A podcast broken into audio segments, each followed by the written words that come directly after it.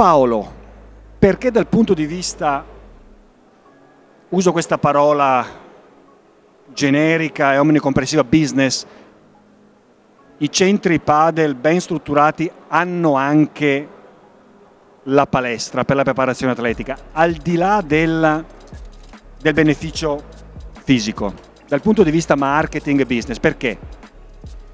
Allora, cosa noi siamo riusciti finora a notare che eh, ovviamente lavorando con le realtà che gestiscono principalmente la proposta Padel, la potenzialità è avere una fortissima community di persone. Le, I giocatori di padel sono molto legati, molto fidelizzati, molto motivati. Eh, la volontà e la febbre che, che, in qualche modo contagia tutti coloro che giocano a padel eh, crea anche quel piacere nel frequentare i luoghi dove normalmente si gioca a padel. Quindi per essere poi estremamente semplici e concreti, abbiamo notato come il giocatore di padel che normalmente utilizzava magari anche una sua palestra all'esterno è maggiormente nella condizione di frequentare la palestra che apre all'interno del centro padel perché continua a frequentare l'ambiente stesso, perché continua a in qualche modo nutrire la community nella quale ama stare, ama vivere, no? continua a potersi allenare anche per quanto riguarda la propria parte più legata al fitness, quindi alla preparazione atletica, al recupero, al potenziamento, in un ambiente che è già quello che conosce, quello che sviluppa. Quindi il risultato in termini di riuscire a traghettare utenti che fanno solo paddle, utenti che fanno paddle e fitness in questo caso,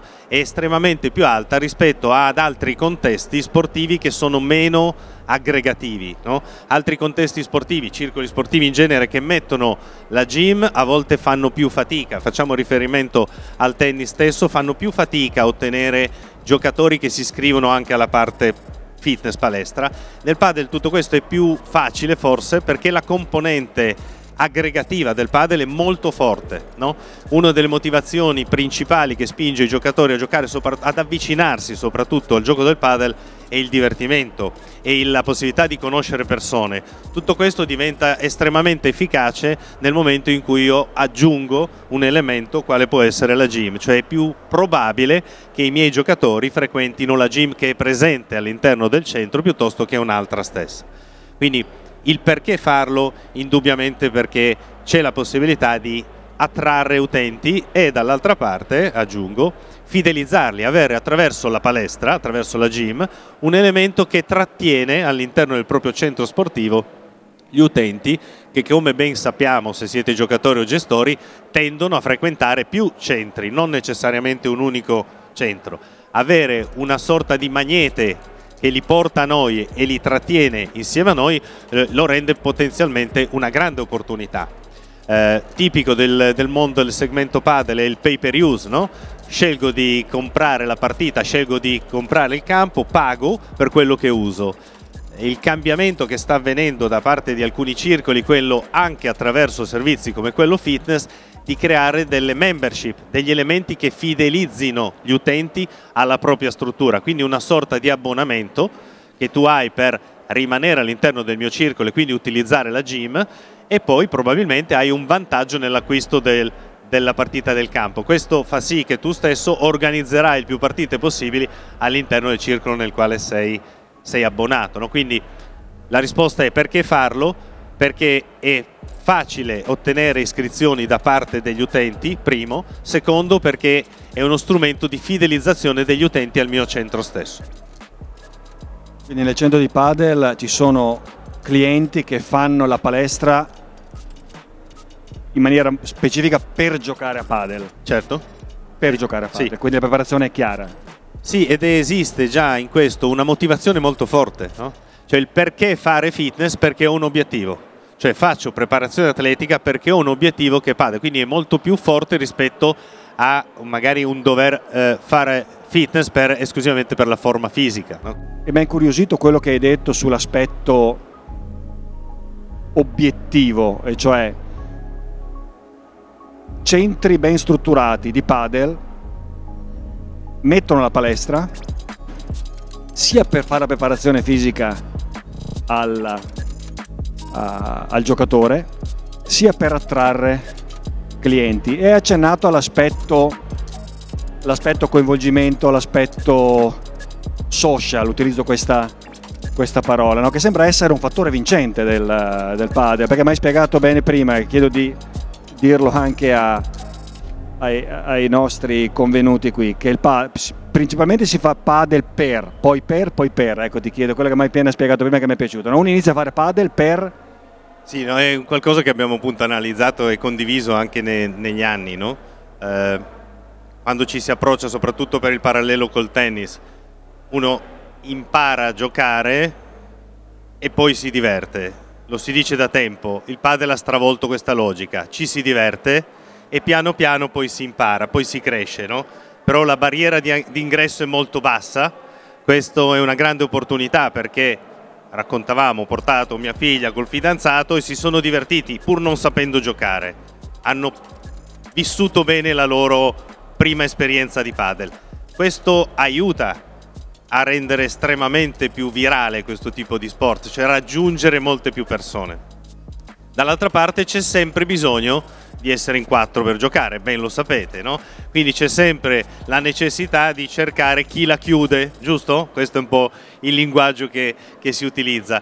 Questa necessità di cercare chi la chiude facilita la socializzazione, inevitabilmente, sia in ricerca che in accoglienza, cioè mi è più facile accogliere qualcuno perché mi serve per chiudere la partita, mi espongo all'esterno nei confronti di qualcun altro perché anche se sono più timido non temo, anche il, rispetto al mio livello, rispetto alla mia caratteristica, perché so di essere d'aiuto a qualcuno che vuole chiudere la partita. Questo aspetto di socializzazione, giustamente come ha detto Silvano, nel mondo padel sta dando un'ottima opportunità proprio in questa dinamica di creazione di una vera e propria community all'interno dei centri. No? Cosa che, per riprendere l'osservazione che stavamo facendo sull'aspetto legato agli infortuni, questo sogno di continuità si infrange quando magari il soggetto praticante, magari con una preparazione atletica non infinita, va incontro, incorre in un infortunio e smette di giocare. Smettendo di giocare per un periodo, magari ha bisogno di un periodo di recupero post traumatico piuttosto che post fisioterapico e ancora una volta se ha la possibilità di continuare a fare anche quella sua fase dell'esperienza, cioè il recupero, all'interno del centro nel quale ha imparato a giocare a padel, ha iniziato a giocare a padel, banalmente abbiamo visto alcuni centri padel che hanno iniziato a inserire la fisioterapia come uno dei segmenti all'interno della propria proposta perché trattengo all'interno del mio centro l'utente anche quando magari non è nella possibilità di continuare a giocare, quindi nei periodi di pausa, perché sappiamo bene, questo lo abbiamo analizzato in tanti anni di monitoraggio della, della frequenza all'esercizio fisico, sappiamo bene che la, la pausa, la sospensione, l'infortunio rappresenta un grande rischio di abbandono dell'esercizio fisico, quindi un grande rischio di perdita di un'abitudine mantenere l'abitudine anche attraverso il recupero all'interno del centro padel dà la possibilità, quando poi la condizione fisica è stata ripresa, di continuare ad essere un, un member, no? un, un, iscritto del centro stesso. Quindi è, è davvero molto interessante. Noi da dieci anni eh, più o meno vediamo club fitness che inseriscono il padel all'interno della loro proposta. Negli ultimi cinque abbiamo abbiamo iniziato a vedere l'inversione di tendenza, cioè il circolo padel che inserisce il fitness all'interno della proposta. Quindi si è passati un po' da sono un centro fitness e metto un campo, oggi è sono un circolo padel per ritenermi tale probabilmente partiamo da 4-6 campi in su, inserisco la proposta gym con una serie di strategie che appunto stiamo condividendo e stiamo misurando con dei risultati davvero molto interessanti. Te ne hai visti, hai fatto, chiamiamo il coaching no, dal punto di vista marketing e business di molti, di molti centri di, di padel. Qual è l'errore da evitare nel momento in cui si pensa di fare, di investire in un centro padel? Gli errori di base da evitare? Fino a qualche anno fa c'erano pochi errori, c'era poca possibilità di sbagliare, si apriva, si aveva successo. Ovvio che l'offerta in Italia sta crescendo molto velocemente, forse più velocemente della domanda in proporzione rispetto ad altri paesi che abbiamo monitorato, la Spagna ovviamente, la Svezia. l'offerta, quindi l'apertura di circoli è molto veloce. Per rispondere alla tua domanda, dove si sbaglia? Evitando la fase iniziale di analisi. Il primo passo fondamentale oggi è analizzare il proprio territorio, capire il bacino di utenza, capire quanto di questo bacino è già assorbito da altri competitor e di conseguenza strutturare la proposta in funzione del reale bacino di utenza.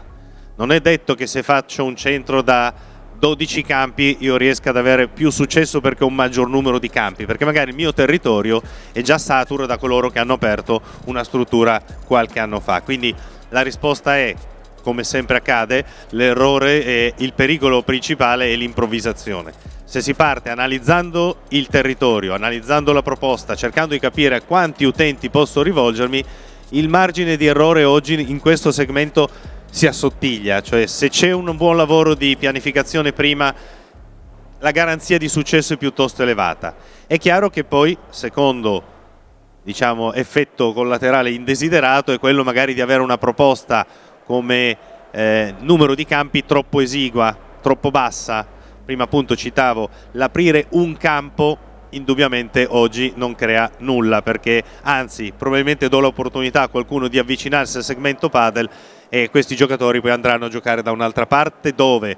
dove troveranno una maggiore disponibilità non solo di campi ma di community quindi ad oggi in Italia diciamo il tetto è minimo 4 campi da 4 campi in su probabilmente si riesce a fare un buon risultato fino a quando? fino a quando il territorio permette di assorbirlo ho risposto alla, alla domanda ti ringrazio quindi potremmo dire che la longevità sia quella del business, no? Cioè il fatto che il business sia sostenibile, sia che la longevità atletica delle persone che ci giocano, e questo vuol dire evitare gli infortuni essenzialmente, si poggiano su solide basi. Finisco sempre con delle metafore, no? E le solide basi sono, dal punto di vista business, bisogna capire bene dove devo fare quel centro, quanti campi devo fare, quanto posso investire, eccetera, affinché sia sostenibile il mio business. Dal punto di vista invece umano, atletico affinché sia sostenibile la vita agonistica sia dell'atleta ma anche della persona normale, ci servono altre solide basi, e in questo caso sono solide basi atletiche, che si chiamano preparazione fisica e preparazione atletica.